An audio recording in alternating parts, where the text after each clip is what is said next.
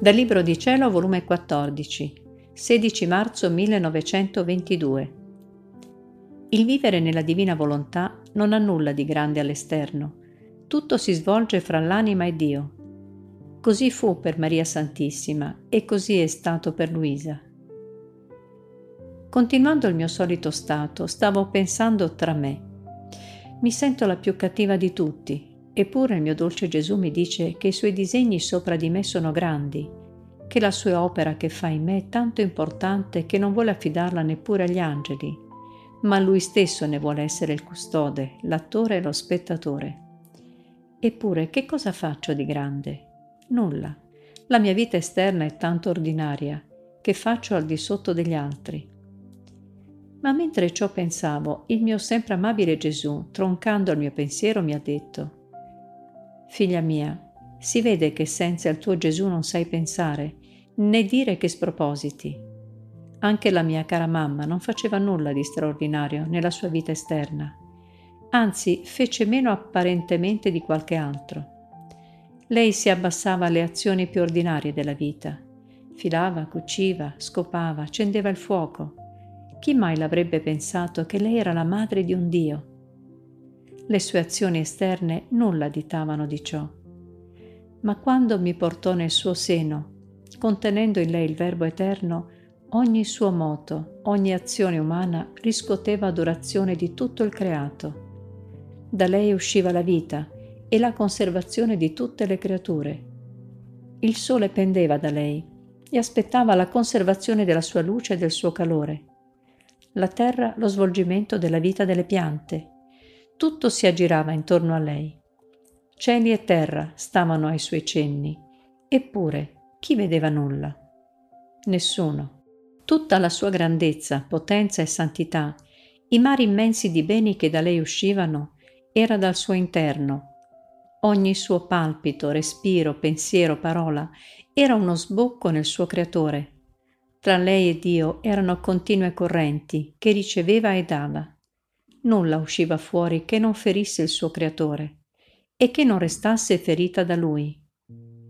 Queste correnti la ingrandivano, la innalzavano, le facevano superare tutto, ma nessuno vedeva nulla. Solo io, suo Dio e figlio, ero a giorno di tutto. Tra me e la mamma mia correva tale corrente che il suo palpito correva nel mio e il mio correva nel suo, sicché lei viveva del mio palpito eterno e io del suo palpito materno, onde le nostre vite erano scambiate insieme, ed era proprio questo che innanzi a me la faceva distinguere che era la mia mamma.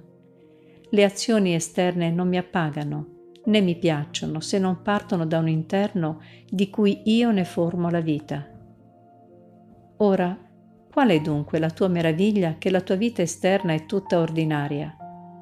Io sono solito di coprire con le cose più ordinarie le mie opere più grandi, affinché nessuno me le additi e io resto più libero di operare. E quando tutto ho compiuto faccio delle sorprese e le manifesto a tutti, facendo tutti stupire. Ma è certo che l'opera che faccio in te è grande ti par poco che faccia correre tutti i tuoi atti nella corrente del mio volere e la corrente del mio volere corre nei tuoi. E mentre queste correnti corrono, fanno un atto solo con tutti gli atti delle creature, facendo scorrere su tutti un volere divino, facendosi attore di ogni atto di ciascuno, sostituendo per tutti un atto divino, un amore, una riparazione, una gloria divina ed eterna.